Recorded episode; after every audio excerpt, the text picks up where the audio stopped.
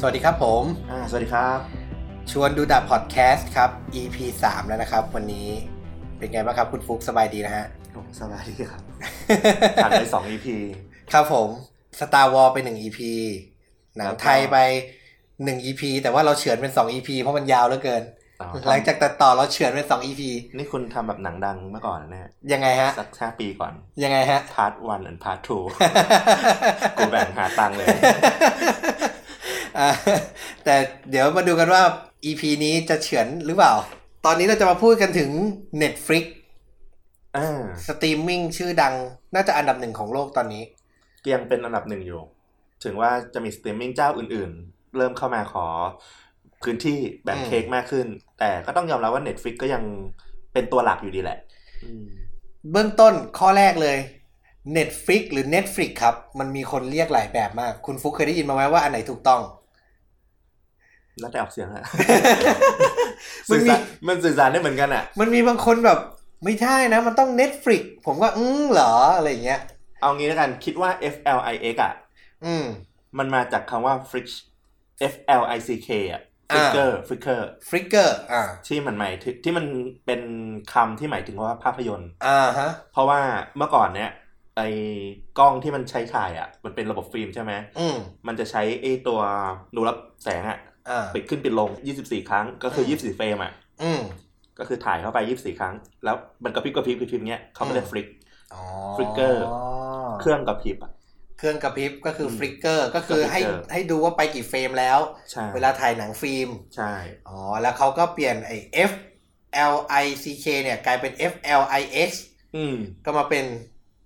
Netflix อืม มันก็คุณต้องอ่านว่าฟลิกสิทั้งนั้นอะ ก็ไม่รู้ไงเขาอาจจะกูไม่อยากให้มันออกฟลิกก็ได้ไง แล้ว Net Netflix มันมาจากไหน Netflix ก็ได้ยินคนเรียกนะ มีบางคนเขาก็พูดนะ เอางี้คำว่า N I N E T อ่ะ คิดว่ามาจาก ที่ คิดว่ามาจากอินเทอร์เน็ต หรือว่ามาจากเน็ตแบบไอ้ตา ตา ข่า ข่าย ย เอ เอ อ อ มันก็ต้องอินเทอร์เน็ต เออหรือเปล่า หรือว่าเขาจะมองว่าเป็นเครือข่ายเป็นเหมือนตาข่าย เอาไม่รู้ ไง เออเพราะฉะนั้น Netflix ก็ก็น่าจะถูกอยู่แล้ว เอางี้แล้วกันมันสื่อสารได้ทั้งสองอย่างอ่ะ อืมก็คงไม่ผิดไม่มี แต่ผมเรียกเน็ตฟิกอ่ะ Netflix แล้วกัน โอเค งั้นคลิปนี้เราเรียกว่า Netflix แล้วกัน เออ พูดถึงซีรีส์พูดถึงอะไรที่มันดัง ๆ ตอนนี้ในบ้านเราจริง ๆ พูดถึง Netflix เนี่ยเขาทำการตลาดโหดเหมือนกันเนาะ โหดมาก อย่างบ้านเรานี้ ที่แบบดังเลยอ่ะคือ Sex Education ใช่ไหมที่มีป้าย อ่า ให Sex ญ่ Education ๆเอออ ม นี่เพิ่งมีอีพีมีซีซั่นสองมาด้วย โอ้แต่ผมก็เห็นมาตลอดนะ Stranger Things ก็ไม่น้อย หรือ เซนเจอร์จริงก็ไม่น้อย ซีรีส์ไทยอย่างเคว้งเนี่ยก็อื้อหือ โอ้ยเคว้งก็หนักมา ยิง ก โปรโมท มีอยู่ช่วงหนึ่งดู YouTube นี่ เจอคลิปโฆษณาทุกวัน โคตรเยอะอ่ะ เย้ยจริง ๆ คือเจอจนต้องดูอ่ะ เอาสักหน่อยว่าสักตอนสองตอนอะไรอย่างเงี้ย จริง ๆอ่ะผมประสบปัญหาหนึ่งอย่างนะเหมือนกับที่ทุกคนน่าจะเป็น ที่เขาบอกว่า คนเข้าไปดูในหน้า Netflix เมนูประมาณครึ่งชั่วโมง แล้วก็ไม่ได้ดูอะไรแล้วก็ออก แล้วสุดท้ายก็ออก แล้วสุดท้ายก็ออก เอ้ย เป็นบ่อยเหมือนกัน คืออ่าโอเค ถึงตัดประเด็นได้อ่ะเราไม่ดูหนังเก่าแล้วก็เราจะดูออริจินอล Netflix ให้มันคุ้มหน่อย อ่า ไม่งั้นจะดูทำไมไม่สมัคร Netflix ทำไมวะอ่ะพอดูออริจินอล Netflix มันมีทั้งหนังมันมีทั้งซีรีส์ อืม ถ้าดูซีรีส์กลัวติด อืม ติดแล้วลำบาก เกิดซีซั่นนี้แม่งยังค้างคาด้วยทำไงดีวะ อืม อะไรอย่างเงี้ย ยังออนแอร์แบบสัปดาห์ต่อสัปดาห์อ เอยู่ อเราก็ต้องแบบคำนวณอีกว่าเฮ้ยมันมีกี่ตอนตอนละกี่ชั่วโมงวะอะไรเงี้ยก็ต้องคิดเยอะ อืม ในขณะที่หนังเองก็ทาง Netflix ก็ต้องยอมรับแหละมันมันก็มีหลากหลายมาก จนเราก็ไม่แน่ใจว่าจะคุ้มค่าเสียเวลาการดูไหม อืม แล้ว ถูกไหม ส่วนใหญ่ก็ยังเรียกว่ายังไม่ได้โดนซะทีเดียวด้วยนะหนังใหญ่ Netflix เนี่ยหมาย Netflix ถึงว่าตัว Netflix อะเออ มูฟวี่ตัวตัวหนังภาพยนตร์น่ะ Netflix กับความรู้สึกเหมือนหนังไทย EP ที่แล้วเลยคืออะไรวะ อืม หาเพชรในตมอ่ะ เออ คือถ้าแบบไม่ได้แบบโหเต็งมามีคนฟันธงกันเละเทะว่าต้องดูต้องดูนะ แล้วแบบไปสุ่มหาเอาเองนะ เหมือนเหมือนกันเลย ผิดหวังซะมาก ไปเออ มันมันมันเรียกว่ามันหลายเรื่องที่มันไม่สุด อืม แต่มันก็ช่วยเปิดโอกาสให้คนทำหนังที่ไม่มีโอกาสจากค่ายหนังสตูดิโอระบบฮอลลีวูดอะไรเงี้ย มันมีพื้นที่ที่ได้ทำตามใจตัวเองบ้าง อืม มันก็เป็นช่องทางหนึ่งให้คนผลิตคอนเทนต์นะนะ ถูก แต่ว่าอย่างที่บอกคือปริมาณหนังที่มีที่เรียกได้ว่ามีคุณภาพหรือคนให้การยอมรับ คนชื่นชมส่วนใหญ่มันก็อาจจะยังแบบ ก็ยังไม่เยอะอ่ะ อืม เนาะมันก็จะมีเรื่องที่เป็น Talk of the Town โผล่ขึ้นมาแบบนานๆครั้งเนาะ ใช่ ถ้าเซฟเซฟก็ดูตามที่เขาว่าแหละ อืม วันนี้นี่คือเหมาะเหม่งเลยกับที่พูดมาเมื่อกี้คือ หาเพชรในตม เรามาดูหาคอนเทนต์ที่เอาแบบที่ไม่มีใครมาพูดมาก่อนนะว่าเฮ้ยเรื่องนี้ต้องดูต้องดูอะไรเงี้ย แล้วแบบไปเจอเจอเจอมาแล้วก็แบบเออ เนี่ยแหละ น่าสนใจลองดูดู งั้นวันนี้เราตั้งเป็นชื่อตอนเลย หาเพชรในตมใน Netflix เหมือนเน็ตฟลิกนั่งเป็นตมๆ ซีรีส์ที่ถูกมองข้าม อาจจะไม่ได้รับการพูดถึงแต่เราเอาตัวเข้าแรกมาให้คุณแล้ว ว่ามันเวิร์ก เออ อย่างน้อยก็ในความรู้สึกเรา อย่างน้อย เนาะ โอเคคบ อย่างน้อยเราในความเป็นคนโปรดักชันเป็นคนวิจารณ์หนังของเราก็แหมเห็นแล้วแหละว่ามันพอจะอย่างน้อยดูสนุกนะอย่างน้อยโปรดักชันมันโอเคนะบทมันใช้ได้นะ ะ อยากจะแนะนำนะครับ ขอคุณฟุกก่อน ถ้าจะแนะนำหนึ่งเรื่อง Netflix นอกกระแสเลยเพชรในตมของ Netflix น่าจะเป็นเรื่องซีรีส์เรื่องแรกๆ ที่ดูใน Netflix เลย อืม ไม่ใช่ซีรีส์ฝรั่ง ไม่ใช่ซีรีส์ฝรั่งด้วย ไม่ใช่ด้วย ส่วนหนึ่งเป็นคนที่อยากดูซีรีส์ฝั่งญี่ปุ่น อืม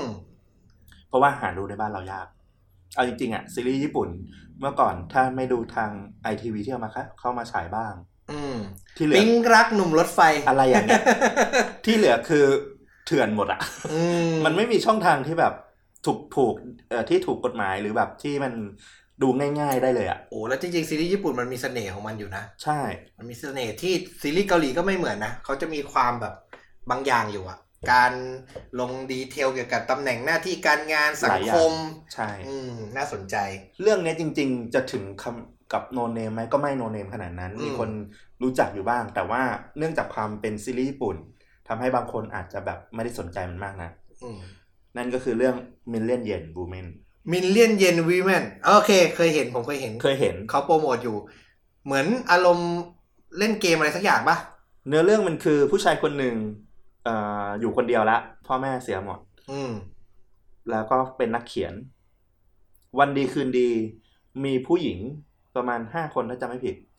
เข้ามาที่บ้าน บอกว่ามีคนปริศนานิรนาม ส่งจดหมายไปให้เงิน คนละล้านเยนเพื่อให้มาอยู่กับไอ้ผู้ชายคนนี้ อื้อหือ ใช้ชีวิตอยู่ในบ้านเดียวกัน โอ้น่าสนใจแฮะ ความน่าสนใจมันเกิดมาตั้งแต่ตอนนั้นเลยว่าหนึ่งใครจ้าง จุดประสงค์คืออะไร นั่นคือสิ่งที่พระเอกต้องตามหา ตัวละครที่เหลือไม่ได้สนใจมากนะัก นั่นคือประเด็นที่น่าสนใจต่อมาคือว่าทำไมผู้หญิงแต่ละคนถึงยอม ที่จะมาอยู่ในบ้านหลังนี้ ทั้งที่อาชีพการงานของหลายๆคนก็ไม่จำเป็นต้องร้อนเงินด้วย เช่นเป็นดารานางแบบ โอ้ อย่างเงี้ยคือมันมีความหลากหลายจน และปริศนาในการจูงเรื่องไปเรื่อยๆของมันน่ะน่าสนใจมาก หนึ่งล้านเยนเทียบเป็นเงินไทยก็ประมาณสามแสน สามแสน สามสี่แสนมันก็ไม่ได้เยอะ ไม่ได้เยอะ อืม มันก็ต้องไปตามหาว่าจริง ๆ แล้วผู้หญิงแต่ละคนมันอาจจะมีความเกี่ยวพันอะไรกับพระเอกเอ่อเกี่ยวกับพระเอกก็พบพระเอกก่อนหน้านี้อะไร อืม อืม ก็เหมือนค่อยๆ สืบค่อย ๆ ค้นกันไป ใช่ โอ้จริง ๆ ก็เป็นพล็อตแบบอารมณ์ซีรีส์หลายๆเรื่องก็เป็นอย่างนี้นะ แบบ อืม เปิดมาด้วยปมที่น่าสนใจแล้วก็ค่อยๆคลี่คลาย ค่อย ๆ เล่าไป แล้วบอกว่าผู้หญิงแต่ละคนในเรื่องเนี้ยมีเสน่ห์มากเลยนะหมายหมายถึงว่าไม่ได้แบบออกแนวสวยนะ แต่ว่าคือดูๆไปจะรู้สึกว่าเออ มันมีเสน่ห์ในคาแรคเตอร์ของแต่ละคนจริง ๆ เขาออกแบบมาดีมากเลย อืม อันนี้มันมีกี่ซีซั่นอะ มีซีซั่นเดียวจบเลย ซีซั่นเดียวจบเลย จบเลย กี่ตอนจำได้ปะ กูจำไม่ได้ เซิร์ชเลย อ่ะ ผมเห็นแล้วซีซั่นเดียวจบ 12 ตอน อืมตอนละซีรีส์ญี่ปุ่นไม่ค่อยนานเท่าไหร่ ตอนละประมาณครึ่งชั่วโมง ใช่ใช่ สั้นมาก มันทำให้รู้สึกมีกำลังใจในการดู เออ สั้นจริง แล้วดูไปดูไปฟุกว่ามันจุดดีหรือจุดเด่นของซีรีส์เรื่องนี้ที่ควรจะดูคืออะไรอะในความรู้สึกฟุกอะนอกจากพล็อตที่มันน่าสนใจแล้ว การนำเสนอเหรอ หรือเฉลยปมมาแล้วมันโอ้โหว้าวมากหรือว่า เอ่อตอนเฉลยก็มันเดา มันเดายากแหละ อืม สิ่งที่น่าสนใจมันมันเกิดขึ้นตั้งแต่ระหว่างทางแล้วแหละ ที่บอกอะว่าจริง ๆ แล้วความสัมพันธ์ มันเล่าเรื่องของความสัมพันธ์ไปด้วยแหละ อืม มันไม่ได้แบบมุ่งหมายแค่จะสืบว่าใครเพราะอะไรอย่างเงี้ย แต่ระหว่างทางมันจะเห็นว่าผู้หญิงแต่ละคน มันเริ่มมี relationship กับตัวพระเอกยังไง อืม เออ มันเราก็เริ่มผูกพันกับตัวละครแต่ละตัวไปพร้อมกับพระเอก จนถึงจุดหนึ่ง มันสปอยยาก แต่ว่ามันมันเกิดเหตุการณ์พลิกขึ้นพอสมควรที่ช็อกความรู้สึกเราหลาย ๆ อย่าง แล้วความสนุกของมันคือ ผู้หญิงห้าคนนี้มันเหมือนจะมาจะมาคู่กับพระเอกไหมหรือว่า เราต้องลุ้นไหมว่ามันจะคู่ใครหรือ ใช่ ว่า มันให้ความรู้สึกแบบนั้นอะเหมือนว่า อืม ตัวพระเอกมันก็เป็นนักเขียนที่แบบมันไม่ค่อยภูมิใจในตนเอง ผู้หญิงแต่ละคนมันก็มาช่วย มาช่วยดึงให้พระเอกอะเหมือน เห็นข้อดี ใช่เหมือนแบบ ของตัวเอง กล้าที่จะแบบขึ้นมาสู้กล้ามานู่นนั่นนี่ต่อ แล้วทางในทางกับการพระเอก ก็เติมเต็มให้ทางผู้หญิงแต่ละคนในที่มีปัญหาของตัวเองเหมือนกัน อืมมันออกแนวไหนมันเป็นซีรีส์แนวไหนโรแมนติกคอมเมดี้หรือทินเลอร์หรือดราม่า เนี่ยความน่าสนใจมันมันอยู่ตรงเนี้ย มันถ้ามองรวมๆมันคือดราม่า อืม แต่พาร์ทที่มันคลุมอยู่ก็คืออ่าทิลเลอร์ทิลเลอร์ซับเก็คือต้องหาต้องสืบหา ทริลเลอร์ซัสเพนก็คือ อ่า โอเค สืบสวนอะ ใช่ และจริงๆ พอดูดราม่าภายใน มันก็มีทั้งความเป็นโรแมนติก อืม คอมเมดี้แบบตลกร้ายนิดๆ ก็มีอะไรอย่างเงี้ย นี่มันวาไรตี้มาก มันใช่ มันมันมันดูสนุกดูเพลินหลายอย่าง และ โปร ทุ ดั กอชั่นย่างทุกอย่างมันพอดี มันพอดีไม่ไม่รู้สึกน่าเกลียด อืม มีติดนิดหน่อยตอนที่เฉลยตอนจบมันอาจจะรู้สึกแบบ นิดๆ ที่แบบมันอาจจะไม่ได้หินมาให้เราเชื่อขนาดนั้นแต่ถามว่ามันเฉลยได้ดีไหมก็ถือว่าเฉลยได้ดี อืม เออ โอ้ฟังดูอยากดูเลยเนี่ย เคยเห็นเคยเห็นแต่เห็นแบบนานแล้วนะ ใช่ เป็น ใช่ ปีแล้วเรื่องนี้ มันน่าจะมาแรก ๆ เลยของ Netflix ตอนแต่เข้าไทยมา อือหือ ใช่ เออ ฟังดูอย่างนี้นี่น่าสนใจเลย มิลเลียนเยนวีแมน ใช่ แนะนำแนะนำ เวลาไม่ต้องเยอะด้วย 12 ตอนตอนละ 25 นาทีเอง ใช่ อืมเร็วๆเลย ตอนไหนก็ได้ นี่คือเหตุผลที่เริ่มดูเลย คือ ตอนละสามสิบนาที ซีรีส์ญี่ปุ่นดู แนวละเออโปรดักชันดี เนื้อเรื่องน่าสนใจ อ่ะดูยาว ไป ปรากฏว่า เออ เป็นซีรีส์ที่อยากแนะนำคนอื่นเหมือนกัน อืมเหมือนที่เขาบอกเหมือนที่ CEO Netflix เขาเคยให้สัมภาษณ์ว่า ว่า จริง ๆ คู่แข่งเขาไม่ใช่แค่สตรีมมิ่งรายอื่นนะ แต่คู่แข่งเขาคือเวลานอน ถูก เป็นการต่อสู้เหมือนกัน ให้เขา เพื่อให้ นอน คนดู Netflix ให้เขานอนบ้างครับ นะครับผม โอเค อ่ะ ต่อเลยไหม มีอะไรอีกไหม ใช่จริง ๆ อ่ะ ใน Netflix มันมีพาร์ทหนึ่งที่คนส่วนใหญ่ไม่ค่อยดู อื แต่ผมอะชอบมากเลย สารคดีเหรอ ไม่ใช่ มันคือพวกอารมณ์เดี่ยวไมโครโฟนของฝรั่งอะ อ๋อ อ่า เออ เห็นบ่อยเห็นบ่อย Stand Up Comedy มีเห็นโปรโมตตามนะตามเพจบ้างเป็นบางครั้ง มีบางครั้ง อืม แต่เพราะมันมีเยอะและเราไม่ค่อยรู้จัก จริง ดังนั้นแนะนำให้เลยสำหรับคนไทยนะ ที่แบบดูแบบเริ่มเริ่มต้นการดู อืม อาจจะเคยชินของพี่โน้ตอะไรอย่างงี้มา โน้ตอุดม อะไรอย่างเงี้ย นั้น แนะ วัน นำ เซตอัพคอมเมดี้ ใช่แนะนำสองชื่อ อืม อันแรก อันเนี้ยน่าจะถูกจริตคนไทยเลย ชื่อกาเบรียลฟรัฟฟี่ฟรัฟฟี่คือฉายาเขาอิเกลซิยัสความเก่งของเขาคือ เขาเล่าเรื่องได้เนียนได้เก่งมาก อืม แล้วเขาทำเสียงประกอบต่างๆ ด้วยตนเองได้ตลอด อื มันทำให้การเล่าของเขามันดูแบบสนุกน่าสนใจ ม แล้วเขาก็ คือดูแค่รูปร่างเขาว่าอ้วนๆยิ้มยิ้มๆน่า รัก อืม เออ มันก็ดูแบบหนุกละเขาเป็นคนเม็กซิกันมั้ง ครับผม อะไรอย่างเงี้ยมันก็จะมีความสนุกอะไรอยู่อันเนี้ยเป็นสไตล์ที่น่าจะถูกจริตคนไทยเลย ดูง่าย และดูสนุกเนื้อเรื่องไม่ยากเกินไป อืมอันนี้ก็คือเป็นเหมือนเป็นบันทึกภาพ การวันสแตนด์อัพคอมเมดี้ของเขาเลย ในฮอลเลยป่ะ เขาจะมีหลายการแสดงใน Netflix นะถ้าไปหาดู อืม ลองเริ่มดูจากตัวไหนก่อนก็ได้ มีเคยเห็นมีบ้างที่มีคนตัดตอนบางช่วง แล้วมาแชร์อยู่ในพวก Facebook เออ อืม แต่อยากให้ลองดูหาดู แล้วมันแล้วมันพูดสมมติผมจะดูเรื่องอย่างเงี้ย ด้วยมุกตลก ด้วยสภาพสังคมด้วยสิ่งที่เขาล้อเลียนอ่ะ คนไทยจะเก็ตง่ายไหมอ่ะ ถ้าเริ่มต้นดูเลยอะอาจจะยังไม่ค่อยเก็ตบางส่วน แต่วิธีเล่าของเขาอะเราทำให้รู้แล้วว่าเอ่อ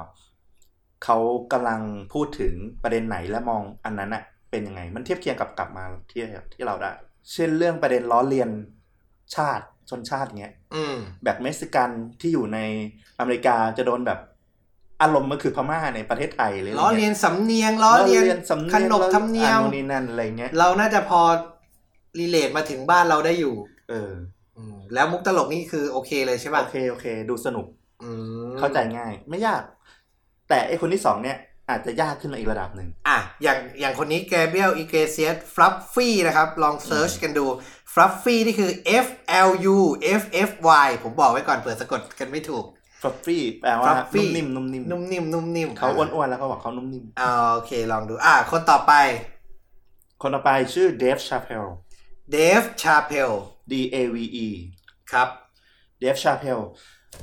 คนเนี้ยเรียกว่าเป็นระดับตำนานของตลกอเมริกันคนหนึ่งเลยแหละ ว้าว ยุคใหม่ ผิวสี ผิวสี ประเด็นที่เขาจะเล่าอ่ะ ส่วนใหญ่ก็จะ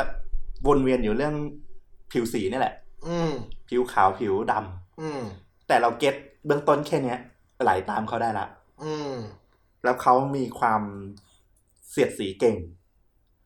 มุกตลกคิดเก่ง ดูได้เรื่อยๆแนะนำถ้าแนะนำตอนแรก ๆ อยากให้ดู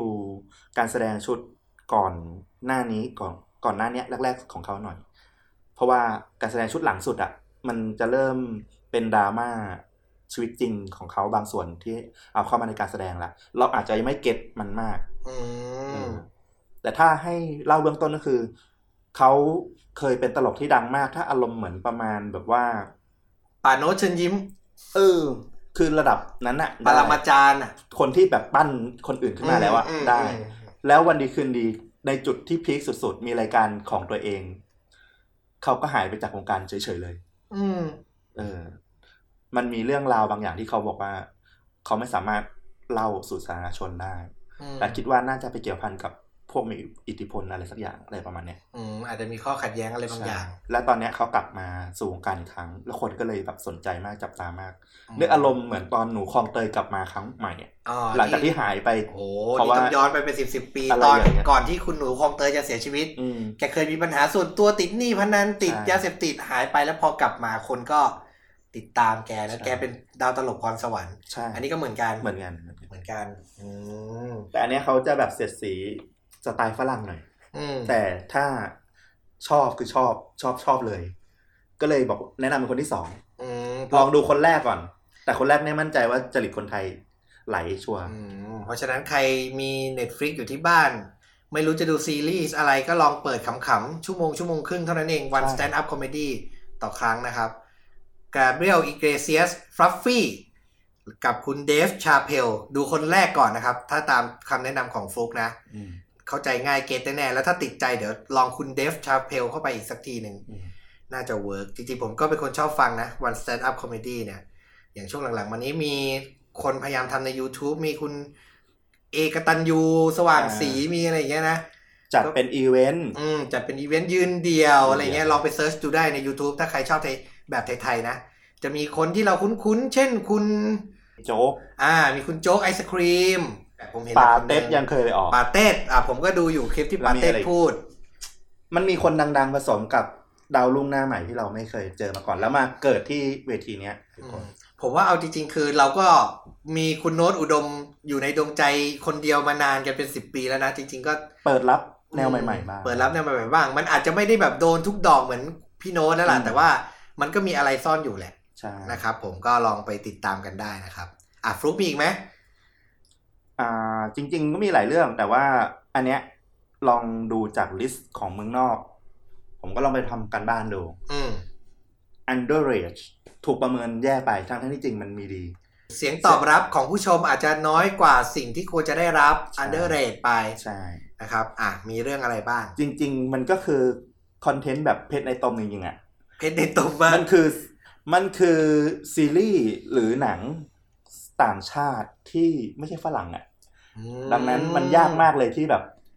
วันดีคืนดีเราจะแบบดูมันอ่ะ ไม่ใช่อเมริกัน ไม่ใช่อเมริกันอ่ะ อืม เรื่องแรกเนี่ยได้เบสซีรีส์ของคานซีรีส์อินเตอร์เนชั่นแนลฟิล์ม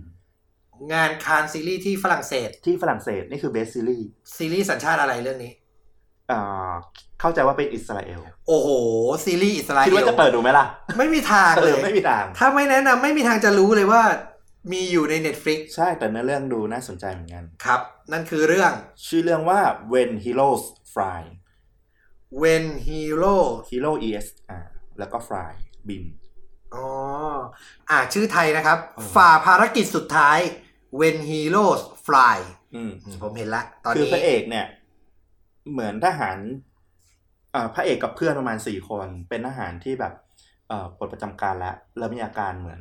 PTSD คือบาดเจ็บทางจิตใจหลังจากสงคราม อืมก็จะมีอาการอาการ PSD ก็ประมาณยังไง ฝันร้าย อะไรอย่างนี้ อืม มี มี ได้ อา ห การ ลายอ ทา ย่าง ง จิตอ่ะ อันนั้น อ่า ต้อง มีได้หล เข้าย ย่ รับการบำบัดอะไรอย่างเงี้ย ใช่ อืม แล้วน้องสาวของเขาอ่ะ ชื่อยาเอรี อืม เอ่อได้เกิดตายไปก่อนหน้านี้ อืม แล้วก็เป็นความรู้สึกที่มันมันฝังใจเขาที่แบบเอ่อน้องคนน้องสาวที่เขารักมากอย่างเงี้ยเกิดเสียชีวิตแบบกระทันหัน อืม วันดีคืนดีเพื่อนคนหนึ่งในทีมที่เคยทีมเดียวกันน่ะไปอยู่ที่คอมเอ่อโคลอมโบ เมืองโคลัมโบ เมืองแห่งยาเสพติด อืม ของอิสราเอลเหรอ ไม่ไม่ของที่อื่น แต่ว่าพวกนี้เป็นทหารอิสราเอล อ่า ไปใช้ชีวิต ไปใช้ชีวิต ไปอยู่เมืองโคลัมโบที่มีปัญหาด้านยายาเสพติด อ่า อ่า ก็ไปเจอหนังสือพิมพ์ของท้องถิ่น อืม ที่หน้าหนึ่งมีรูปของเนี่ย น้องสาว ของพระเอก ติดอยู่ ม ทำให้พระเอกขอร้องเพื่อนรวมทีมเพื่อไปตามหาว่าเกิดอะไรขึ้นกับน้องสาวตัวเอง จริงๆ เข้าใจว่าน้องสาวเสียชีวิตไปแล้ว ใช่ แต่เพื่อนดันไปเจอ ดันไปเจออยู่ที่อีกประเทศหนึ่ง ว่ายังไม่ตาย ยั ด้วย ไม่ตายด้วย ก็เลยต้องไป ใช่ โอ้อาแล้วปมดีแล้วล่ะ เป็นแบบทริลเลอร์สอบสวนดราม่าแล้วก็เนื่องจาก PTSD มันก็น่าจะมีประประดมเอ่อปมเรื่องของด้านจิตวิทยาอะไรเข้ามาเกี่ยวข้องอีก อมสืบสวนน่าจะมีทรินเลอร์มีซัสเพนส์และ แล้วก็ใส่ดราม่าเรื่องของผลกระทบจากสงครามเข้ามา ใช่ อืม ที่แนะนำเพราะว่ามันได้เบสซีรีส์เลยนะ แต่ว่าไม่มีใครรู้จักด้วยเหตุผลว่ามัน ออ เป็น เงียบมาก ซีรีส์อิสราเอลนี่แหละ โอ้โห แล้วผมก็ไม่เคยดูเลยเกิดมาไม่เคยดูเลยซีรีส์อิสราเอล แต่ ก็ ว่าเท่าที่ทำงานมารายการจากประเทศอิสราเอลก็ได้รับความสนใจบนเวทีโลกพอสมควร หมายถึงในเมืองคานส์ในอะไรอย่างเงี้ย ในสายโทรทัศน์นะ อืม เกมโชว์หรือฟอร์แมตใดๆเนี่ย คือก็เป็นประเทศที่ถูกได้รับการยกย่องว่าคิดค่อนข้างเก่ง อืม ประเทศหนึ่งอืมเพราะฉะนั้นถ้าในทางซีรีส์ในทางอ่าละครอะไรอย่างนี้น่าจะน่าสนใจน่าสนใจนะครับ ผมโอไปหาดูได้เรื่องนี้แล้ว ออกแนวสงครามออกแนวซัสเพนอย่างนี้ อารมณ์เหมือนแบบ ถ้าเป็นซีรีส์อเมริกามันก็จะมีเรื่องนั้นน่ะโฮมแลนด์ อืม อ่าอย่างอย่างซีรีส์อเมริกาที่ดัง ๆ แบบจะออกดราม่าแล้วก็ทริลเลอร์นิดๆเกี่ยวกับ อืม ความขัดแย้งสงครามแล้วก็เรื่องในจิตใจเนี่ยอื้อหือเรื่องนี้ก็กวาดรางวัลเพียบ เหมือนกันอันนี้ผมก็ได้ดูดูไปประมาณ 3 ซีซั่นตอนนี้มันมีประมาณ 5 หรือ 6 แล้ว ยังไม่ได้ดูต่อ แต่แต่เท่าที่ดูมาก็ถือว่าสนุก อืม ถือว่าแบบผูกปมได้ดี แล้วก็เห็นตัวอย่างเห็นใบปิดหนังไอซีรีส์อิสราเอลเรื่องนี้แล้วเวนีโลสฟลายเนี่ยน่าจะ ผมว่าน่าจะใกล้เคียงกัน นะ น่าจะใกล้เคียงกันและน่าสนใจได้การันตีรางวัลจากเมืองคานส์ด้วย ใช่ อืมลองไปหาดูกันได้นะครับ ใน Netflix โอเคอ่ะมีต่อไหมครับ อ่า อันนี้มีแนะนำหนังเกาหลีเรื่องหนึ่ง เปิดผ่านๆมาหลายรอบแล้ว หนังยาวหรือซีรีส์ หนังยาว หนังยาวของเกาหลีครับผม เกาหลี ชื่อเรื่อง Revenger Revenger นักแก้แค้นอะไรเงี้ยเหรอ ใช่ผู้ Revenger ผู้มาแก้แค้น ผู้มาแก้แค้น มันเป็นทีมสร้างเดียวกับจาก The r a d อ๋อ The Raid นี่คือหนังแอคชั่น หนังแอคชั่นอินโด อิ ที่ นโด ดัง นี มาก เซียที่ปั้นพระเอกดังมากชื่ออะไรนะพระเอก พอรู้จักปะ ใช่อีโก้ไว Ego Wise อ่า อย่างเรื่องนี้ Revenger อืม ความน่าสนใจคือเนี่ยทีมสร้าง The r a d และนักแสดงที่เล่นนำเองก็คือบรูซคานบรูซคานคือเอ่อนักเอ่อนักออกแบบการต่อสู้ อืม ที่ไปทำงานอยู่ฝั่งฮอลลีวูด ว้าว ดังมาก เนื้อเรื่องอาจจะไม่ได้เด่นมาก เนื้อเรื่องก็น่าสนใจแหละ แต่ว่ามันอาจจะไม่ใช่ตัวหลักที่ทำให้เราต้องมาแนะนำ อืม เนื้อเรื่องมันว่าด้วยเรื่องของเกาะแห่งหนึ่งที่ขังโยนนักโทษอาชญากรรมร้ายแรงอะไว้ด้วยกันอยู่บนเกาะนี้ อืม พระเอกเนี่ยจริง ๆอ่ะไม่ใช่อาชอาชญากรร้ายอะไร แต่ว่าถูกอาชญากรตัวร้ายเนี่ย ตัวร้ายของเรื่องอ่ะไปฆ่าครอบครัว โอ้ก็เลย มันก็เลยหาเรื่องเพื่อที่จะให้ตัวเองอ่ะไป ขึ้นมาอยู่บ ที่ นนี้ นี้เพื่อมาล้างแค้น มาอยู่บนเก่อนนี้เพื่อจะมาล้างแค้น ใช่ อืม แล้วมันก็จะไปหาสมัครพรรคพวก คนที่แบบเหมือนกันถูกใส่ร้ายอะไรเงี้ย อืม แล้วโดนจับมาอยู่บนเนี้ยเพื่อทำการสืบหาไอ้ตัวคนร้ายที่ฆ่าครอบครัวมัน อืมก็คืออารมณ์พล็อดเรื่องคือ คนเลวมาฆ่ากันบนเกาะ ถูก โอ้ได้ยินบ่อยเลยเลยพล็อดอย่างเงี้ยหนังฝรั่งเพียบ แล้วเราจะเห็นแบบอารมณ์แบบหนึ่งต่อสิบอะไรอย่างเงี้ย อ่า หลายฉาก อ่า ซึ่งมันเปิดโอกาสให้โชว์เต็มที่ อืม ยิ่งเขาเป็นแบบนักออกแบบการต่อสู้ชื่อดัง อืม ที่แบบมีผลงานอะไรทางฝั่งอเมริกาอยู่เนี่ยมันก็ทำให้แบบปล่อยปล่อยของเต็มที่ อืม ดังนั้นถ้าแบบโหยหาหนังแอคชั่นดูมันมันๆก็ดูได้เลย โอ้โห นี่ผมดูตัวอย่างอยู่เดือดมาก สู้กันเละเทะ ใช่ โอ้โหหนึ่งต่อสิบล้วน เนื้อเรื่องก็ไม่ต้องแบบมากมายไง ก็คือมาแก้แค้นนี่แหละจ ๆ บ อืมมาแก้แค้นบนเกาะนี่แหละ เออ ฆ่าลูกเมียกู้ เออ น่าสนใจฮะ น่า น่า ส ส น น ใจ ใจเรื่องนี้คือดูเอามันล้วน ดูเอามาล้วน ๆ หนัง โอ้โหเดียวเหมาะกับบ่ายวันอาทิตย์เลยแหละ ๆ ใช่ สนุกสนุกเลย รีเวนเจอร์นะครับผม พอแนะนำหนังบูแล้ว ผมเนี่ยแปลกอย่างหนึ่งคือผมอยากรู้แหละว่า Netflix มันจะมีอะไรน่าสนใจบ้างก็คือหาเพจในตมมันเรื่อยๆนี่แหละ อืม วิธีเสิร์ชส่วนใหญ่ก็จะเสิร์ชตามแนวหนังมั่ง เช่นแอคชั่นอนิเมะเรื่องนู่นนี่นั่นว่าไปแล้วก็ไล่ดูว่าอันไหนที่แบบไม่คุ้นตาหรือน่าสนใจ อีกอย่างที่ชอบเสิร์ชคือ หนังประเทศแปลกๆประเทศเพื่อนบ้านเราเนี่ยไม่ต้องไกลหรอกอิน เซิร์ชเซิร์ชยังไง ก็เสิร์ชชื่อประเทศเลย หนังพม่า อิน หนั โด ง น อินโด นีเซีย อ่า ฟิลิปปินส์นู่นนี่นั่นอะ อืม จริงๆ ถ้าไม่ได้ระบุขนาดนั้นนะคุณพิมพ์แค่เอเชียนก็ได้ อืม แล้วมันก็ขึ้นมาหมดทั้งแผงแล้วล่ะ คุณก็นั่งดูไปเรื่อย อื ๆ มันก็เลยไปเจอหนังแบบ เออ ดูน่าสนใจนะ แต่ว่า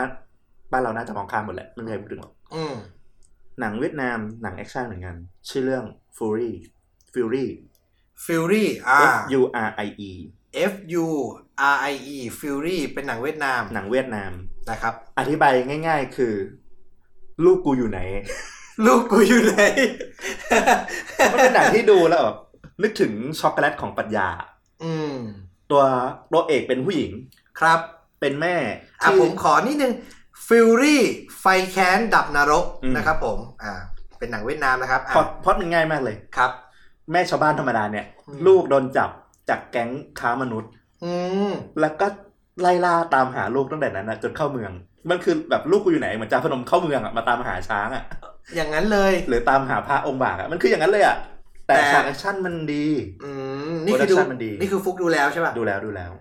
ฉากแอคชั่นสนุกเลยใช่ป่ะ ฉากแอคชั่นสนุกทำดี โอ้ คือคิดว่าได้แรงบันดาลใจจากหนังไทยเรา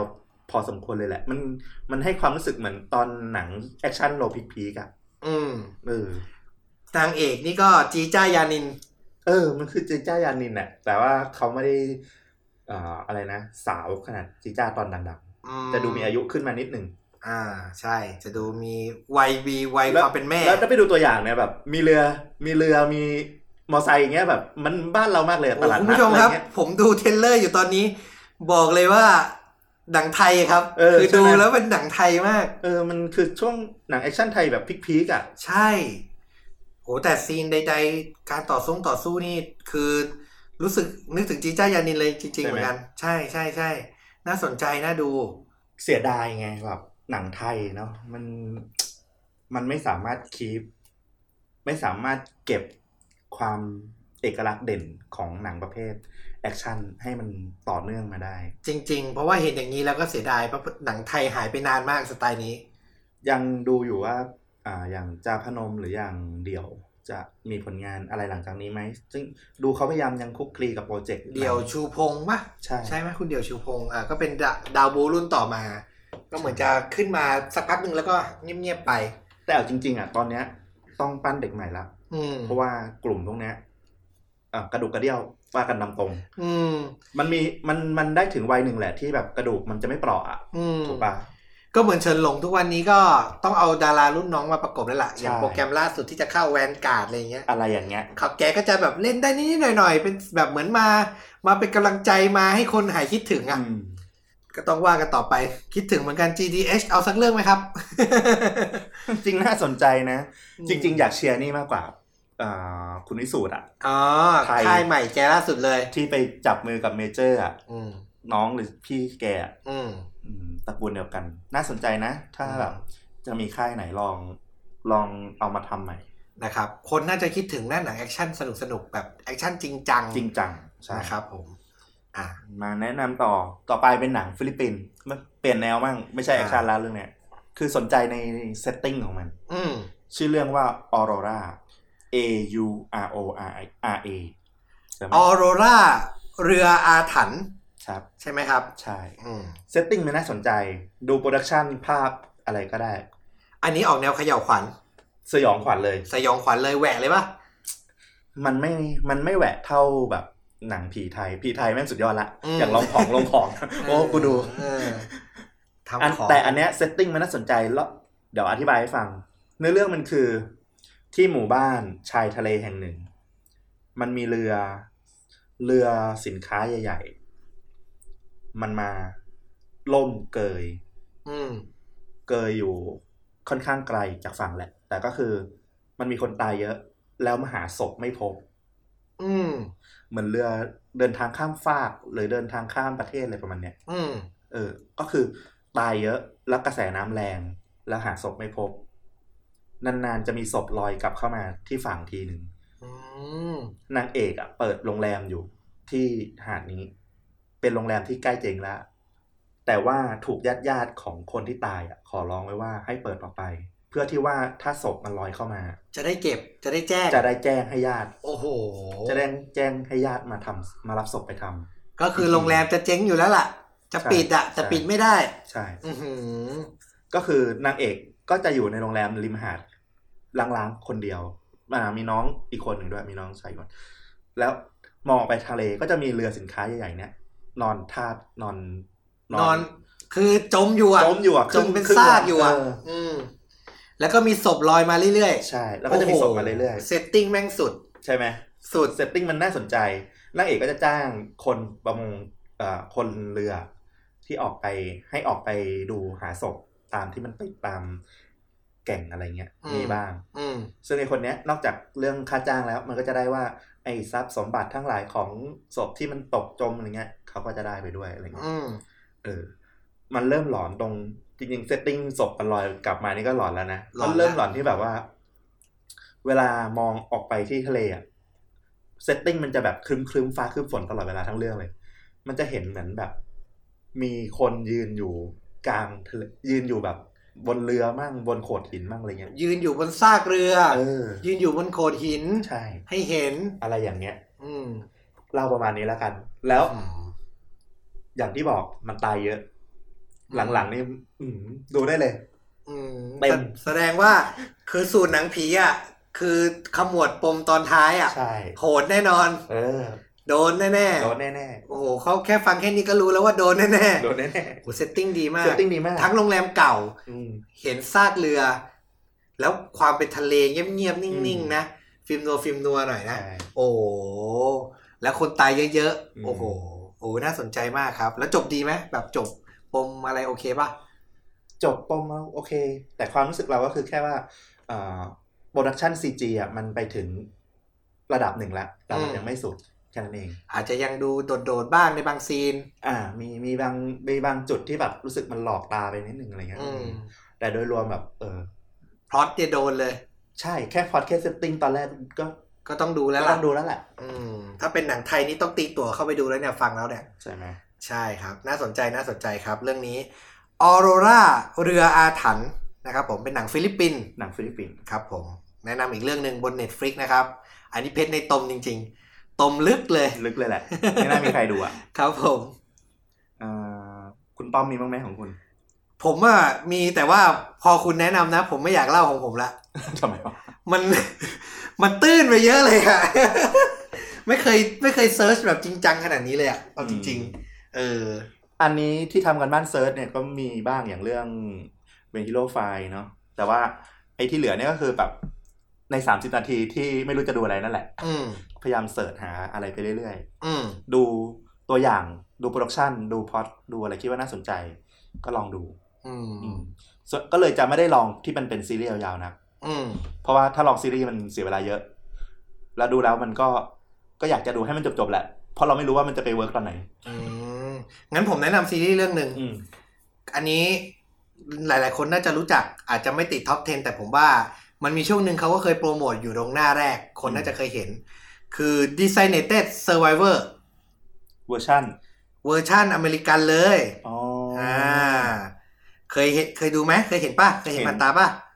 เห็นเห็นเห็นแต่ยังไม่ยังไม่ได้ดู นะครับผม อ่ะผมอ่านผิดอีกแล้วอะ Designated นี่เขาเขียนนะ Designated Survivor อืม นี่นะครับผม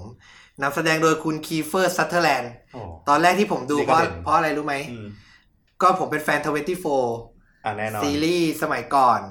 ถ้าคนรุ่นรุ่น 30 อย่างเรานี่น่าจะน่าจะจำได้โหแต่มันก็เก่าจริงนะ ใช่ ย้อนไปดูซีซั่นหนึ่ง24 ตอนนี้โคตรโบราณ อะ โทรศัพท์แม่งยังใหญ่อะ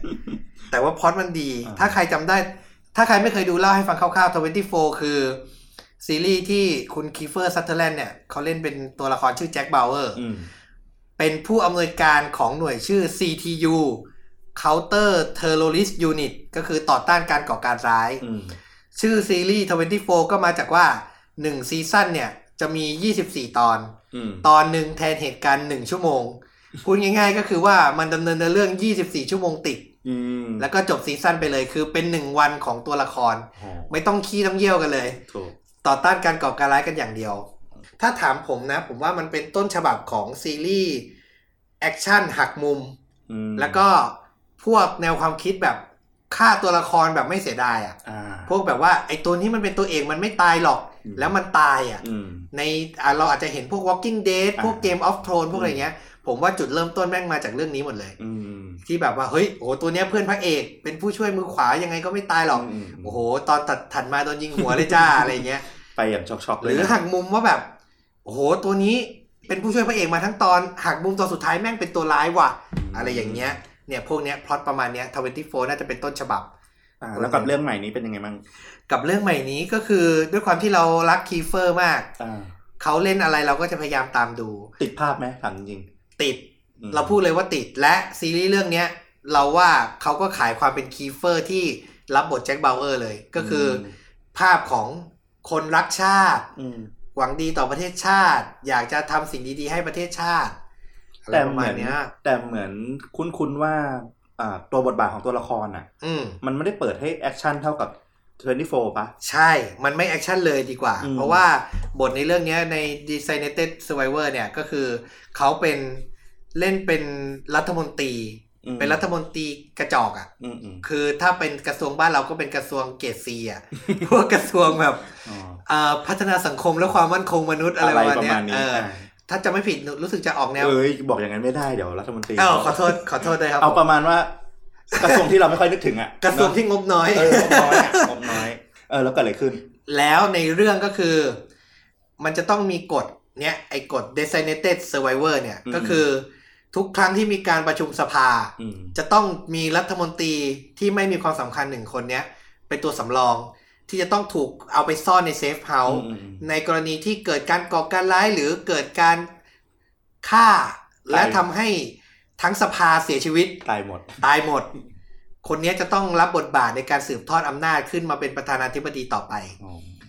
แล้วมันเปิดซีซั่นด้วยความกระหึ่มมากคือ เปิดมาตอนแรกปุ๊บรัฐสภาระเบิดเลย อ๋อช็อก ซึ่ง เลย จากรัฐมนตรีโนเนมกระจอกงอกง่อย กลายเป็นประธานาธิบดี กลายเป็นประธานาธิบดีครับ อืม แล้วก็ต้องมาแบบหาหนทางก็ต้องมาเรียนรู้ เอาคนที่เคยทำงานกับตัวเองเข้ามาทำงานในทำเนียบ อืม แน่นอนถูกนักการเมืองฝ่ายตรงข้ามที่เหลืออยู่ดูถูก ว่าจะพาประเทศไปรอดไหม ประเทศอยู่ในวิกฤต ทั้งต้องหาคนทำผิด อืม ทั้งต้องบริหารบ้านเมือง เราเลยรู้สึกว่าโอ้โหมันสนุก เป็นดราม่ากันเมือง เป็นดราม่าการเมืองบวกทริลเลอร์ อืม เพราะว่าเส้นเรื่องที่คู่ไปกับกับตัวประธานาธิบดีของคีเฟอร์เนี่ย ก็คือจะมี FBI หนึ่งคนเป็นสุภาพสตรีเอ่อเป็นดาราเอเชียดังมาก แม็กกี้คิว แม็กกี้คิว อืม แม็กกี้คิวจะเล่นเป็น FBI อืม นะครับผมก็ฝั่งแม็กกี้คิวเนี่ยก็คือสืบหาผู้ก่อการร้าย ส่วนประธานาธิบดีเนี่ยก็คือต้องแบบคอยแก้ไขปัญหาเป็นตอนๆไป อ่าเพราะมันคู่ไปกันเนอะแก้ปัญหาด้วยส่วนหนึ่ง อีกส่วนหนึ่งก็ต้องหาว่ามันเกิดอะไรขึ้นกับไอ้ ใช่ การระเบิดนั้น ใช่ อืม ซึ่งเราขอบอกเลยว่า คือตอนเนี้ยมันจบที่ 3 ซีซั่น คือก่อนก่อนที่มันจะเป็นซีรีส์ลง Netflix อ่ะ มันเป็นซีรีส์ฉาย ABC ช่อง ABC ที่อเมริกา อืม จบซีซั่น1เรตติ้งดีกระแสดีต่อซีซั่น2 พอต่อซีซั่น2 ปุ๊บ ก็ถึงเริ่มเอามาลง Netflix อืม แล้วก็ซีซั่น2เนี่ย พอฉายไปอ่ะ กระแสมันไม่แรงเท่าซีซั่นแรก อืม ก็เลย ABC เลยจะแคนเซิล อืมอืม แต่ว่า Netflix มาช่วยชีวิต อืม ก็คือ Netflix บอก อ่ะ งั้นถ้าอยู่ cancel งั้นมาลง Netflix เลย อืม ซีซั่น3 ก็เป็น Netflix ที่ให้ทุน อืม สนับสนุนเต็มๆ ฉายที่ Netflix เท่านั้น Netflix มันหาซีรีส์มาต่อจาก House of Cards ของของตัวเองหรือเปล่า มันแนว ถ้าถามเราเราดู แบบ House of Cards ทุกซีซั่นเลยนะ อืม เทียบกับเรื่องนี้คือคนละคนละแนวเลย ชอบอันไหนมากกว่ากัน โอ้โห หรืมัน ชอบทั้ง เทีย คู่ ยากคน เทียบละแบ ไม่ บ ได้ อืมคนละแบบ House House of Cards นี่มันคือแฉเบื้องลึกการเมือง อ่าๆ มันคือดราม่าการทำอะไรเข้าสู่อำนาจ อืม แต่อันเนี้ยมันคืออเมริกันฮีโร่ อืม พูดเลยดีกว่ามันคืออเมริกันฮีโร่เราจะต้องช่วยบ้านเมืองเรา เราจะต้องทำดี มันมาถึงจุดที่ประธานาธิบดีจะต้องเลือกว่าจะโจมตีไหม อืม เราเรารู้แล้วว่าใครเป็น อ่า ผู้ก่อการร้ายเราจะโจมตีไหมไม่ เราเป็นอเมริกันเราจะไม่โจมตี โอ้โห เราจะต้อง มีจริงด้วยเหรอวะ เออหันมาดูเรื่องจริงนี่ไม่ไม่ได้เลย แต่ความสนุกของมันก็คือ mood and tone และสไตล์อ่ะ มันมีความ 24 อยู่ ม เราบอกเลยใครดู 24 มา คือมันไม่บู๊กระหน่ำเท่า 24 แต่มันมีคีเฟอร์ซัตเทอร์แลนด์และ อืม มันมีความตัดสินใจวินาทีสุดท้าย อืม ของเรื่องอยู่อะในทุกตอนอ่ะนึกออกไหม อืม ว่าแบบเฮ้ยจะรอดไม่รอดจะเวิร์กไม่เวิร์กจะโดนไม่โดนจะระเบิดไม่ระเบิด แล้วนาทีสุดท้ายมันตัดสินใจปึ้ง แล้วมันผ่านมาได้แบบบุดหวิด ชวนให้ติดตามตลอด ชวนให้ติดตามใช่ แต่ว่าถ้าสำหรับคนทั่วไปเราแนะนำว่า ดูซีซั่นแรกจบก็พอก็ได้ ไม่ค้างคาเหรอ ไม่ถามว่าค้างคาไหมค้างคา แต่เรา ว่า ไปอ่านเรื่องย่อสรุปสรุปเอา หรือดูซีซั่นสองเปิดมาสักสองสามตอนอ่ะ เราว่าอาจจะไม่ไม่ไม่โดนและถ้าไม่รักตัวละครมากพออ อ๋อ คือบอกเลยว่าจบซีซั่นแรกมันไอไอไอปม ไอปมความเป็นประธานาธิบดีจำเป็นอ่ะ มันหมดไป อืมอืมอืม คราวเนี้ยมันจะกลายเป็นเรื่อง เดี๋ยวจะต้องลงเลือกตั้งครั้งต่อไป มันจะเป็นเรื่องของการ อืม บริหารงานหนักขึ้น อืม มันจะเป็นเรื่องของปัญหาของคนในทีมประธานาธิบดีที่มีปัญหาโน่นนี่นั่น เรียกว่าพาร์ทที่มันสนุกสนุกอ่ะ มันมันลงตัวไปแล้วในซีซั่นแรกถูกปะ ใช่ พาร์ทที่แก้ปัญหาฉุกเฉิน อืม พาร์ทที่เปิดเรื่องมาแล้วรุนแรงอะว่าแบบคนตตายทั้งสภาอย่างเงี้ย อืม เออ มันหมดไปแล้ว ใช่จะ สอ มาง ซีซั่นสองแล้วตายยกสะพายก็ไม่ใช่เรื่องไง มันก็ไม่ได้แล้วล่ะ ถูกไหมหรือจะมีก่อการร้ายอะไรมาอีกมันก็เวอร์ไปแล้ว เออ มันก็เลยซีซั่น2 กับ 3 มันเลยมีใส่ความโพลิติกมากขึ้น อืม และลดแอคชั่นลง มันก็เลยอาจจะทำให้เหนื่อยลง อืม เราก็รู้สึกว่ามันเหนื่อยลง แต่ด้วยความที่เรารักคีเฟอร์อะเราก็ดูดูจนจบ 3 ซีซั่นก็อยากจะแนะนำเราว่าซีซั่นแรกเนี่ยพีคสุดเลย ถ้าไม่พีคจริงเกาหลีคงไม่เอามารีเมค อืม เพราะว่าใน Netflix เหมือนกัน ในเหมือนกันเลย ดูปะ ดูเกาหลีก็เอามารีเมคเป็นอ่าหกสิบวันประธานาธิบดีเหมือนกันนะครับผม แต่ว่าดูยังไม่จบ อืม ดูได้ประมาณห้าหกตอน อ่า แต่เห็นเกาหลีเวลาเอามารีเมคหรือมาทำต่อจากของ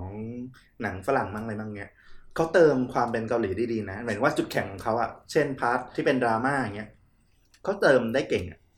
แล้วมันก็ดูแบบเออทำให้รถมันเปลี่ยนแล้วดูน่าสนใจ ใช่ เราดูไปสี่ห้าตอนเราก็รู้สึกเลยคือ ความเป็นเอเชียกับความเป็นยุโรป ความเป็นอเมริกันอะไม่เหมือนเลยคือ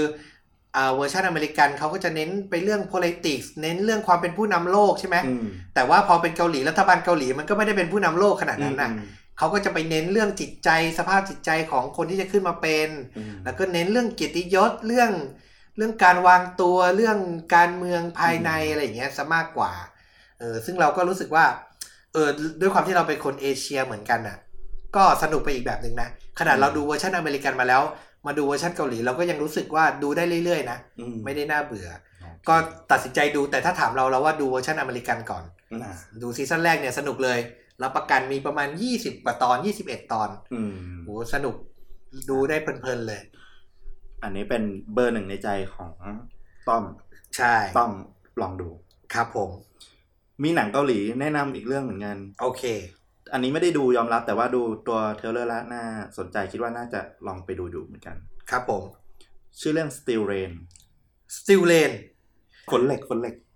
ไม่ใช่ Steel S T I double L แต่เป็น Steel Lane Steel- S Steel T Lane double E L ใช่ มันเป็นเรื่องของเกาหลีใต้เกาหลีเหนือ อืม พระเอกพระเอกตัวที่ดูหล่ออะคือคนเกาหลีเหนือ เป็นคนที่ดูแลเบอร์หนึ่งของประเทศเขา ประธานาธิบดี ไม่แน่ใจยังไม่ได้ดูแต่เห็น มันใช้คำว่าเบอร์มันใช้เหมือนโค้ดเรียกอ่ะ อ๋อ ว่าเป็นเบอร์หนึ่ง เออ ก็คือดูแลคนสำคัญของ ค ป น ระเทศ สำ แห คัญ ละ ของประเทศ อืม ในขณะที่พระรองเรียกพระรองแล้วกัน คน อืม คนที่ดูแบบไม่หล่อเท่า อ่ะ จะเป็นคนของฝั่งเกาหลีใต้ อืม ซึ่งเป็นคนดูแลเบอร์หนึ่งของตัวเองเหมือนกัน อ๋อ คือต่างคนต่างดูแลเบอร์หนึ่งของประเทศตัวเอง ใช่ แล้วมัน อ่ามี มีเหตุให้ว่าเออเบอร์หนึ่งของเกาหลีเหนือเจอน่าจะเป็นลักษณะของการกบฏ ปฏิวัติ ปฏิวัติใช่ อืม บาดเจ็บสาหัส อืม แล้วต้องแบบมารักษาตัวอะไรอย่างนี้ อืม อืมความน่าสนใจก็คือดูเนื้องานโปรดักชันแล้วอะ่ะ เออ มันคือหนังคุณภาพเลยแหละ และดูประเด็นพล็อตที่มันตั้งไว้อะ่ะ ก็ดูน่าสนใจ ความขัดแย้งระหว่างตัวละครเกาหลีเหนือเกาหลีใต้เรื่องเนี้ย ก็ดูเป็นแบบสากลอะ่ะ เหมือนคู่หูที่แบบไม่เข้ากันนัก แต่ต้องมาทำงานร่วมกันอะไรเงี้ย โอ้ก็แสดงว่าผู้นำเกาหลีเหนือเนี่ยต้องหลบไปเกาหลีใต้ น่าเข้าใจว่าอย่างนั้น อารมณ์นั้น อืม น่าสนใจน่าจะลองดู โอ้จริง ๆ คอนฟ lict เรื่องเกาหลีเหนือเกาหลีใต้นี่คลาสสิกมากเลยนะ คลาสสิกมาก คือประเทศเนี้ยทำหนังปมเนี้ยมาทีไรก็แบบ ตอนนี้ก็มีดังอยู่นี่ Ashfall แอชฟอล ภูเขาไฟระเบิด เดี๋ยวซีรีส์เน็ตฟิกอะ Crash Landing on You อ่า Crash Landing on You ก็นางเอกเกาหลีใต้พระเอกเกาหลีเหนือเป็นผู้กอง แล้วเริ่มจับสังเกตได้สองเรื่องเนี้ยเหมือนกันอย่างหนึ่งเอ้ยสองซีรีส์เอ้ยซีรีส์กับหนังเรื่องเนี้ยซิลเลนเนี่ยเหมือนกันอ อื ยู่ ม อย่างหรือเปล่าทำไมมองว่าคนเกาหลีใต้ต้องแบบนายิฟอะ นายิฟแบบ ดูไม่เข้มขึง ไม่จริงจัง ดูไม่เคร่ง กูตขลรึ ก ม กูดูตลกตลกกูแบบ เออดูรั่วรั่ว เอ ล้ อนดู ล้น ล้วนล้นล้นฮ่าฮ่าอะไร แล้ว เงี้ย แล้วฝั่งเกาหลีเหนือจะมัดมัดเนียบ อ่า เนียบเนียบ มัดๆเนียบเนียบ เออ ก็คงเป็นภาพแบบมองนะแบบเอออ ม ทหารจ๋าอะไรเงี้ย อืมน่าสนใจน่ หรืออยากจะ อ สื่อว่าอะไรนะการนโยบายของเกาหลีใต้มันอ่อนไปอะไรอย่างงี้ในการแบบรับมือกับเกาหลีเหนี่ยไม่รู้เหมือนกัน ม อ่ะก็ลองดูนะครับ Steel Lane ฝนเหล็ก อืม น่าสนใจ มีอีกไหมครับ อ่าแนะนำอนิเมะมั่ง อืม ญี่ปุ่น ร่วมกับจีน อืม น่าจะหนักทางจีน ดังนั้นคิดว่าก็น่าจะไม่ค่อยมีใครดูเหมือนกัน แต่มันน่าสนใจ ถ้าคนที่ชอบดูแอนิเมชันอันนี้มันเป็นแนวดราม่าชีวิตทั่วไป ชื่อเรื่อง Flavor of Youth อืม รสชาติแห่งวัยเยาว์ อืม เป็นอนิเมะสั้นๆสามตอนเรียงกัน เป็นหนังหนึ่งเรื่อง วัยแห่งฝันงดงาม อืม Flavor of Youth ใช่ ครับผม ความน่าสนใจคือ มันถ่ายทอดภาพแบบจีนออกมา ในตอนที่หนึ่งนะ มันเป็นแอนิเมชันจีน มันเหมือนโคโปรดักชัน อืม ร่วมกันนะแต่ว่ามันจะมีตอนหนึ่งที่เป็นพวกำกับ อ๋อ ญี่ เป็ ปุ่น น อีกสองตอนเป็นพวกำกับจีนอะไรประมาณเนี้ย เป็นเรื่องราวของสามเมือง อืม เป็นทีมผู้สร้างของโยเนม ใช่ โอ้แอนิเมชันชื่อดังเลยนะครับ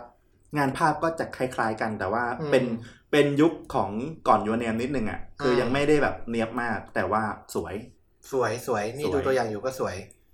แล้วเนื้อเรื่องทำได้ดีเลยแหละทั้งสามตอนมันถ่ายทอดความเป็นแบบเอเชียเอเชีย อืม บางตอนนี่ดูแบบเราคิดถึงบ้านเราเลยอะไรเงี้ยก็มี อืมคือมันคือเป็นแอนิเมชันเรื่องเดียว แต่ว่ามีสามเรื่องย่อยอยู่ในเรื่อง ถูก อืม อา ก็ รมณ์ บอกเล่าเรื่องของสามเมืองนอสเทาเจียนิดๆแบบว่า ใครชอบ า โย มณ์ เน แว่าม ก็น่าจะลองดูไง อืมน่าสนใจน่าสนใจมาก มันเป็นทีมโปรดักชั่นโยเนมที่มันได้มาตรฐาน อืม ดีเลยแหละ อืม แล้วมันเป็นการโคเ o อร์ชั่นจีนกับญี่ปุ่น ซึ่งไม่ค่อยได้เห็น จริง แล้ว จี เนื้อ กับ หา ญี่ปุ่นส่วนใหญ่จะทะเลาะกัน เออแล้วเนื้อหาในเรื่องอ่ะ มันฉายภาพแบบความเป็นจีนที่เราไม่ค่อยเห็นไง อืม แล้วมันสวยมากเลย อย่างตอนที่หนึ่งมันเป็นเรื่องแบบชนบทแล้วมีร้านที่ทำไอ้อารมณ์บะหมี่ก๋วยเตี๋ยวบ้านเราอะ่ะ อืม เออ แล้วมันถ่ายทำแอนิเมชันพวกก๋วยเตี๋ยวอะดูน่ากินมาก อืมทั้งนั้นที่เป็นแอนิเมชันนะ เออ นี่คือภาพหน้าปกเขาก็เป็นภาพก๋วยเตี๋ยวเลยนะ ใช่ หน้าปกหนังเนี่ย แล้วมันดูอบอุ่นฟิลกู o ดเป็นหนังฟิลกู o ด อื ความสัมพันธ์ของคน อืม ครอบครัวอะไรอย่างงี้ โอเคเอ ล อ องดู เรื่องนี้น่าสนใจมากเป็นแอนิเมชันนะครับวัยแห่งฝันงดงาม flavors of youth อ่าแล้วก็มีอนิเมะอีกตัวหนึ่ง ครับ อันเนี้ยทานยากนิดหนึ่งเสพยากนิดหนึ่งแต่น่าสนใจ ถ้าเคยดูแอนิเมชันอย่างเลิฟเดทโรบอทหรือว่าเดทเลิฟโรบอทจำไม่ได้ อือฮึ มันจะงานใกล้เคียงกัน คือตัวซีรีส์เดทอะแอนิเมชันเดทเนี่ย มันว่าด้วยเรื่องของการเอาทีมแอนิเมชันมาลองทำงานทดลองเป็นเรื่องย่อยๆ หลายๆเรื่อง ซึ่งมันก็ทดลองทั้งด้านเทคนิคและวิธีการเล่า อันนั้นก็น่าสนใจ แต่ว่ามันค่อนข้างดัง คนดูกันหลายคนก็เลยว่าไม่ได้แนะนำ love death robot เลิฟเด ก ท ลไกหัวใจดับศูนย์ อ่าลองดู นะค ที รับ มครีเอเตอร์คือใครทีมมิลเลอร์มั้งถ้าจำไม่ผิด ใช่ครับ ผู้ อ่า สร้างคือทีมมิลเลอร์ทีมมิลเลอร์นี่คืออ่าหนังแอคชั่นเรื่องนั้น เดดพูปะเดดพูภาคแรกมั้งแต่เรื่องเนี้ยที่แนะนำอ่ะน่าจะไม่มีใครแนะนำมาก่อน อืม ชื่อเรื่อง Sound and Fury sound and fury เป็นแอนิเมชันแนวทดลองเลยแหละ เนื้อเรื่องมันไม่ปฏิดปะต่อ โดดไปมาระหว่างเทคนิคแบบต่างๆ มีความรั่วความแปลกความเพี้ยนอะไรตลอดเวลา สิ่งที่น่าสนใจตามชื่อเรื่องเลย มันคือการทดลองระหว่างภาพและเสียง อืม sound and fury เลย โอ้โห แล้วมันมันคือเปิดเปิดประสบการณ์การดูหนังอะ่ะ พร้อมเสียงอีกแบบหนึ่งอะ่ะ อืม ซึ่งน่าสนใจมากใครที่แบบชอบแนวโปรดักชันหน่อย ไม่ได้แบบไม่ได้แบบ จะมาเสพเนื้อเรื่องอะไรมาก ไม่ได้ซีเรียสเรื่องเนื้อเรื่องขนาดนั้นอ่ะ อยากเห็นวิชวลใหม่ๆ เสียงใหม่ๆซาวด์ใหม่ โอ้โห เรื่องนี้สุดยอดเลย อยากให้ลองดูเลยแนะนำแนะนำ ๆ เพราะว่าอย่างในคำโปรยของซีรีส์เนี่ย ในคำโปรยของหนังเนี่ยเขาก็บอกว่าเป็นอัลบั้มภาพแอนิเมชันสุดเจ๋งนะ เขาใช้คำว่าอัลบั้มภาพ เลยนะ ไม่ได้ใช้คำว่าภาพยนตร์นะ ใช้อย่างนั้นก็ได้นะ มัน อืม ถ้าไปดูจริงๆอะมันจะไม่ได้เรียงเป็นแบบโครงเรื่อง อืม โครงสร้างเรื่องที่แบบเราชินชา อืม มันโดดไปมา แต่ว่าถามว่ามันมีมีเนื้อให้จับอยู่ไหมไม่ถึงกับอย่างเงี้ยมันมีอยู่มันไม่ล่องลอย อืมน่าสนใจน่าสนใจครับ โอเค แล้วภาพสวยมาก นี่ครบแล้วเนี่ย มีทั้งหนังเอเชีย หนังฝรั่งซีรีส์ ใช่ แอนิเมชันอ่าใครชอบแนวไหนก็ไปดูกัน เอามาแนะนำหลาย ๆ แนวเผื่อจะได้โดนใจบ้าง หลักๆก็คือลองหาอะไรที่คนน่าจะไม่ได้ดู อืม หรือเห็นก็เปิดผ่าน อืม แต่ว่าอยากให้ลองย้อนเลื่อนกลับไป ลองดูมีความน่าสนใจ จริง ๆ ก็คือว่าถ้าฟังคลิปนี้แล้ว แล้วเจอซีรีส์เรื่องไหนอยากแนะนำเราก็อินบ็อกซ์หรือแชทมาก็ได้นะฮะ ใช่ เรา อย ก็รอ เหมื ค กัน อื่น รอคนอื่นมาแลกเปลี่ยนเหมือนกัน เราก็หาคนช่วยขุดเพชรในตมเหมือนกันไปเจอเรื่องไหนมาบ้างในเน็ตฟิก นะครับผมอาจจะเจอเรื่องที่แบบคาดไม่ถึงหนักกว่าเราก็ได้ เพราะจริงๆเนี่ยโหพอฟังวันนี้ พอคุยกับฟลุกวันนี้แล้วรู้สึกเลยว่า เราดูหนังผ่านแอป เนี้ยเราใช้มันไม่ถึงโหไม่ถึงสิบเปอร์เซ็นด้วยซ้ำนะ น้อย น้อยมาก น้อยมาก จริง ๆ มันโอ้สามารถตอบสนองความต้องการเราได้เยอะมากกว่าที่เราคิดไว้เยอะมากเลย ใช่ นะครับผมแค่เปิดใจอ่ะจริงๆแค่เปิดใจ จริงๆเหมือนเหมือนผู้กำกับพาราไซที่ไปพูดที่เวทีโกลเด้นโกลบเลยนะ อืม ที่บอกชาวอเมริกันว่าแค่ คุณเปิดใจแบบ กับ อ๋อ คำว่าซับไตเติลอ่ะ ข้ามกำแพงหนึ่งนิ้วที่ชื่อซับไตเติลนี่ อื้อหือคุณก็จะเจออะไรดีๆอีกเยอะเออ ใช่ นี่ก็เหมือนกัน แค่เราข้ามกำแพงครึ่งนิ้วที่เรียกว่า Search Engine ของ Netflix ใช่ Search ไปพยายาม Search หน่อยอย่าดูแต่หน้าแรก ลองเซิร์ชแปลกๆก็ได้ลองลองถ้าเอาง่ายๆก็ลองชื่อประเทศหรือยังลองแนวหนังที่คิดชอบดูก็ได้ อืม แล้วลองดูแบบที่ที่มันแปลกตาเราดู อืมอาจจะ ไม่ได้บังคับดูนะ คุณก็ดูตัวอย่างหนังก่อนก็ได้ ใช่ อย่างน้อยดูโปรดักชันเออ โปรดักชันดีเว้ยพล็อดเรื่องประมาณไหน เอ้ยน่าสนใจ หรือสมัยนี้มึงเอาชื่อหนังเข้า Google Search ก็ ก็มี เจอข้อมูลเบื้องต้นแล้ว ก็มี นะครับผม ถ้าน่าสนใจก็ลองดูแล้วลองมาคุยแลกเปลี่ยนกับเราก็ได้นะครับ รอฟังอยู่ ก็วันนี้ก็คงประมาณนี้เนาะ ประมาณนี้แหละ อ่านะครับผมก็หวังว่าจะชมภาพยนตร์อยู่ที่บ้านกันอย่างมีความสุขนะครับ แล้วพบกันใหม่ใน EP ถัดไปของชวนดูดะพอดแคสต์นะครับ วันนี้ไปก่อนสวัสดีครับ สวัสดีครับ